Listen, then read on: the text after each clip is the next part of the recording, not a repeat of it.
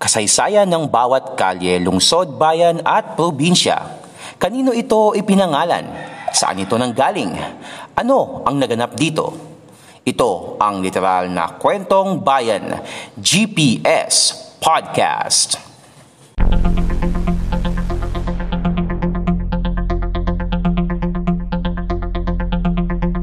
GPS Podcast.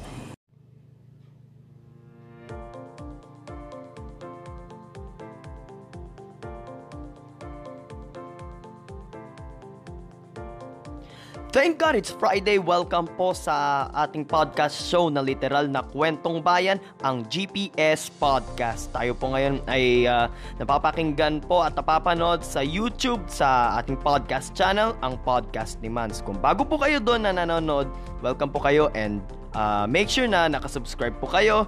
And don't forget to click the notification bell button for the next episodes ng ating GPS podcast. And syempre, mapapakinggan at mapapanood nyo rin po ang ating episode sa ating Facebook page, ang podcast ni Mans. At hindi lang yon, mapapakinggan din po tayo sa ating mga podcast platforms katulad sa Spotify, sa Anchor, at sa Pocket Cast app. GPS Podcast. So, ngayong araw mga kapodcast ay tutungo naman tayo sa tinaguriang Fruit Basket of the Philippines, ang lungsod ng Davao. 960 kilometers at estimated time, uh, dalawang oras mula Maynila, makakarating na kayo sa lungsod ng Davao. Pero ang focus ng ating discussion ngayon ay ang kanilang airport kung saan lumalapag ang mga domestic at international flights papuntang Davao, ang Francisco Bangoy International Airport.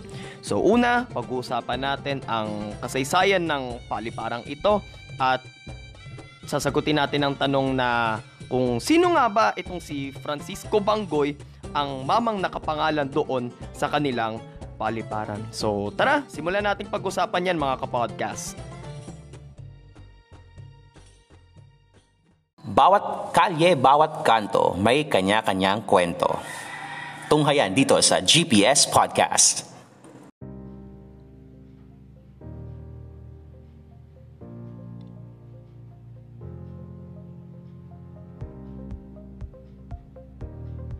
Ang Francisco Bangoy International Airport o kung tawagin ng mga locals ay Davao International Airport ang ikatlo sa pinakaabalang paliparan sa Pilipinas kasunod ng Ninoy Aquino International Airport sa Metro Manila at ng Mactan Cebu International Airport sa Cebu.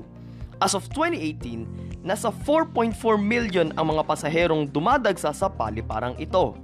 Ang runway nito na may, ay may habang 3,000 meters pang-apat sa may pinakamahabang runway sa lahat ng mga paliparan sa buong bansa kasunod ng Clark International Airport sa lalawigan ng Pampanga. Matatagpuan ng Francisco Bangoy International Airport sa Barangay Sasa, Buhangin District sa lungsod ng Davao. Nagsimulang mag-operate ang Nooy Sasa Airport noong dekada 40. Ang madamong runway nito noon ay may lawak na 1,200 meters pa lang at meron itong mga concept huts na nagsisilbing mga terminal building. So, sa mga nanonood sa YouTube at sa Facebook, ang concept huts ay isang uh, structure na uh, parang bahay siya pero hugis uh, semi-cylinder. Isipin nyo na lang mga kapodcast kapag ka gumawa kayo ng gulaman tapos hinulman ninyo sa isang lata na hugis perpektong cylinder tapos hatiin ninyo sa dalawa yung gulaman kapag ka nanigas. So, idapa nyo yung kalahati ng gulaman, yun yung itsura ng uh, concept huts. Yung concept huts ay uh, ginagamit yan na barracks, na headquarters ng militar, o di kaya uh, ospital noong World Wars 1 and 2. Mula dekada 40 hanggang dekada 50, tanging Philippine Airlines at mga eroplano ng Philippine Air Force lamang ang lumalapag noon sa Sasa Airport. Taong 1959 nang maitayo naman ang kanilang maliit na control tower at iilang low-rise na gusali. Lumawak ang paliparan ng ibigay ng dating gobernador ng nooy lalawigan ng Davao at kapatid ni Francisco Bangoy, yung mamang nakapangalan doon sa paliparan, na si Pasiano Bangoy, ang isa pang bahagi ng kanilang lupain. Dahil dito ay sinimulan ng itayo noong 1980 ang mas malawak na terminal sa disenyo ng Pilipinong arkitekto na si Leandro Locsin. Ang mas pinalawak noon na Davao Airport ay may kapasidad na aabot sa isang milyong pasahero which is uh, mas maliit pa noon kumpara sa uh, sa datos noong 2018 na 4.4 million passengers. At mula sa 1,200 meters na haba ng runway ay lumawak rin ito sa 3,000 meters. Taong 1992 naman nang planuhin ng pagpapalawak palalo ng paliparan. Subalit simulan na itong gawin noong 2000 at noong December 2, 2003 ay binuksan na ang bagong terminal ng Davao Airport na doble ang lawak kumpara sa mga naunang terminal. Ang pagpapagawa ng bagong terminal ay nagkakahalaga ng 2.7 billion pesos na pinondo ng Asian Development Bank at European Investment Bank. Simula noon, may mga international flights na ang mga airline companies papunta at palabas ng Davao City. Hindi lang domestic flights yan, yung mga magagaling ng Maynila, magagaling ng Cebu, ng Iloilo, ng uh, Bacolod, Dumaguete, and sa kung saan pang parte ng Pilipinas. August 30, 2019, nilagdaan ni Pangulong Rodrigo Duterte ang Republic Act No. 11457. Ang batas na ito ang nagtatatag sa Davao International Airport Authority which is uh, ang katumbas yan sa NAIA ay Manila International Airport Authority na siyang mangangasiwa sa lahat ng mga paliparan sa buong Davao Region, kabilang na ang Francisco Bangoy International Airport.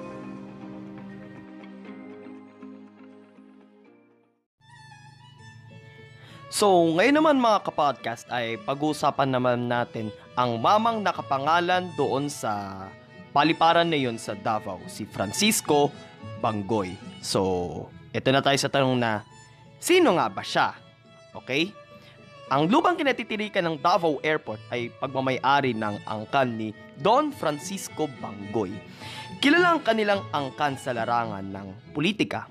Nagsimula bilang kinatawan ng ikalawang distrito ng lalawigan ng Mindanao at Holo noong 9th Legislature ng National Assembly itong si Francisco Bangoy.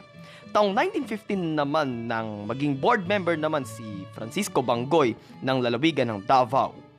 Mula 1929 hanggang 1932, itinalaga siya ng American Governor General na si Dwight Davis. Kombinasyon ng mga frontcourt ng LA Lakers sina Dwight Howard at Anthony Davis bilang kinatawan ng lalawigan ng Davao Congressman.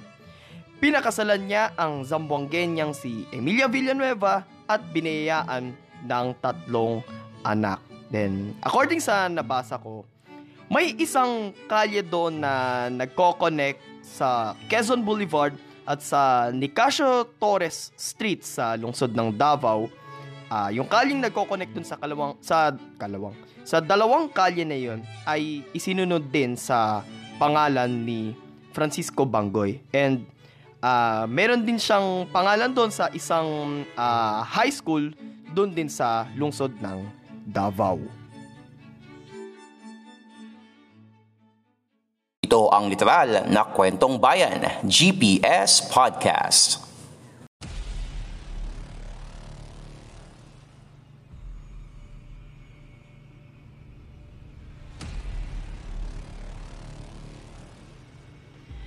Next week mga kapodcast dito sa GPS Podcast ay uh, uh, magsisimula ang ating three-part Halloween special. So, hindi intention ng ating podcast show na manakot pagkus uh, kahit na mukha naman siya nakakatakot pero uh, ang intention pa rin namin dito, ang intention ko lang naman para dito sa GPS Podcast, ganyan din sa Pa-Contract sa podcast, ay ang magbigay pa rin ng kaalam. So, pag-uusapan natin uh, sa tatlong episodes na to, every Friday, ang mga lugar na kinatatakutan pero ano nga ba yung kwento doon sa likod na yun. Mukha lang siyang nakakatakot. Uh, again, pero uh, titingnan natin ang uh, ang storya regarding about sa uh, sa lugar o sa structure o sa kalye na yun. So, magsisimula ang ating uh, Halloween special ng GPS Podcast uh, next Friday, October 16. At ang una nating topic dyan ay ang monumentong walang ulo sa lungsod ng Legazpi sa lalawigan ng Albay. And then, uh, sa October 23 naman, ay pag-uusapan naman natin ang tatlong pinaka nakakatakot na na highball o bahay kasi uh, nahawa ko dun sa lengguwahe ni Yorme Isko Moreno. Tatlo sa pinaka kinatatakutang highball dito sa Pilipinas. Ang isa ay matatagpuan sa lungsod ng Pasig, ang isa ay matatagpuan sa lalawigan ng Bulacan, at ang isa, dadako ka pa ng norte, papuntang Baguio. At sa October 30 naman ay mag-usapan naman natin ang isa sa pinakamatandang urban legends dito sa Pilipinas ang tungkol sa White Lady di umano sa Balete Drive na matatagpuan sa lungsod ng Quezon. Mas matanda pa ito. Mas matanda pa to kaysa kay Lucia Joaquin. So, abangan nyo po ito mga kapodcast ang ating 3-part Halloween special ng GPS Podcast simula next Friday, October 16.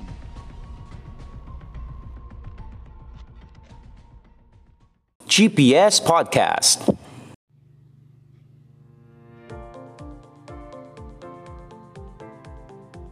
Tanungin niyo ako mga kapodcast, bakit nga ba tinawag na Fruit Basket of the Philippines ang lungsod ng Davao? Kasi uh, sa Davao, binabagsak ang halos lahat ng uh, prutas na nanggagaling sa iba pang parts ng Mindanao like yung mangkustin, yung pinya, saging, uh, suha, tsaka yung uh, saan kilala ang Davao prutas. Ito yung durian. Ito yung sasabing prutas na smells like hell, tastes like heaven. Kasi pag inamoy mo, ang baho niya, kala mo bulok na.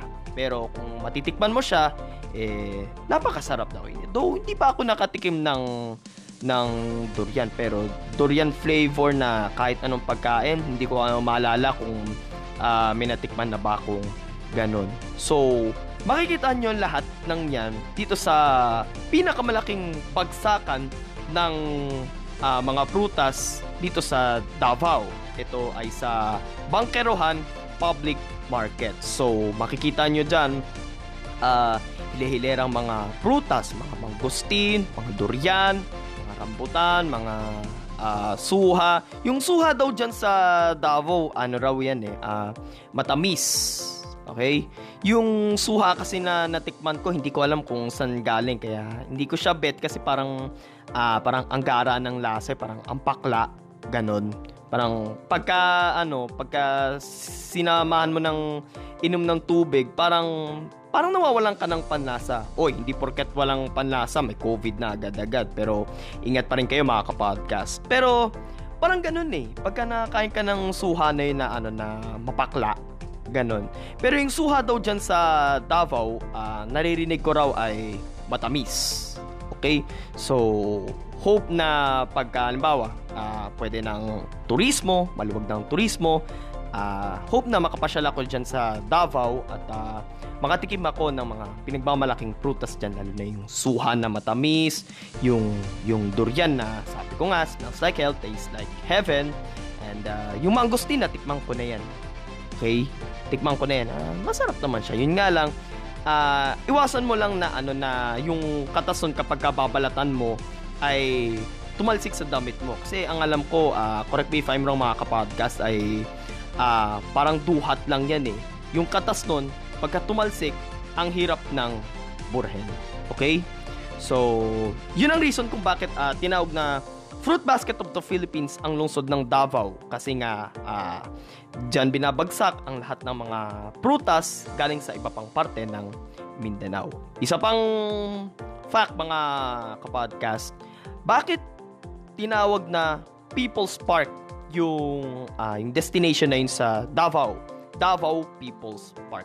According kay President Rodrigo Duterte, noong uh, mayor pa lang siya ng Davao, kaya niya pinangalanan yung park na yon na People's Park dahil ang perang pinangpatayo nun ay hindi niya pera kundi pera yun ng taong bayan, pera yun ng mga taga Davao. So, hindi naman niya pinangalan yun na uh, Duterte Park uh, kung uh, kung uh, sa uh, taong bayan ang galing yung yung pondong pinampatay yun. So, kung Duterte Park, dapat uh, pera niya yung ginamit doon. Pero, ang kiniklaim pero ang pero ang sabi niya uh, pera yun ng mga taga Davao kaya pinangalanan niya yung uh, People's Park. So, yun lang naman yung mga uh, ilan sa mga trivias natin about sa Davao. Hope in the uh, future soon uh, pagka okay na yung turismo, maluwag-luwag na,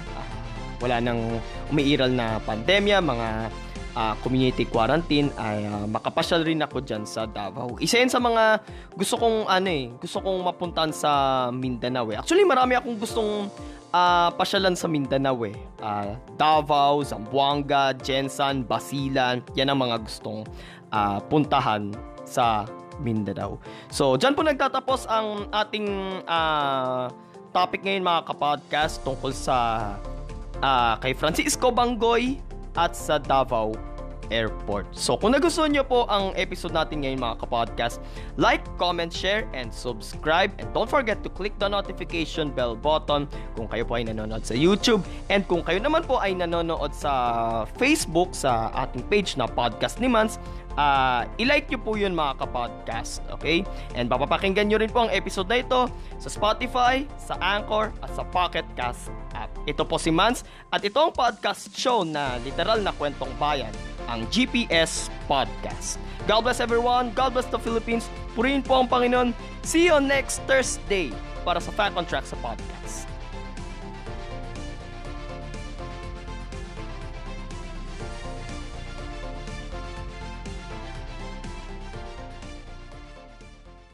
Ito ang GPS Podcast. Walang chismisan, kwentuhan lang.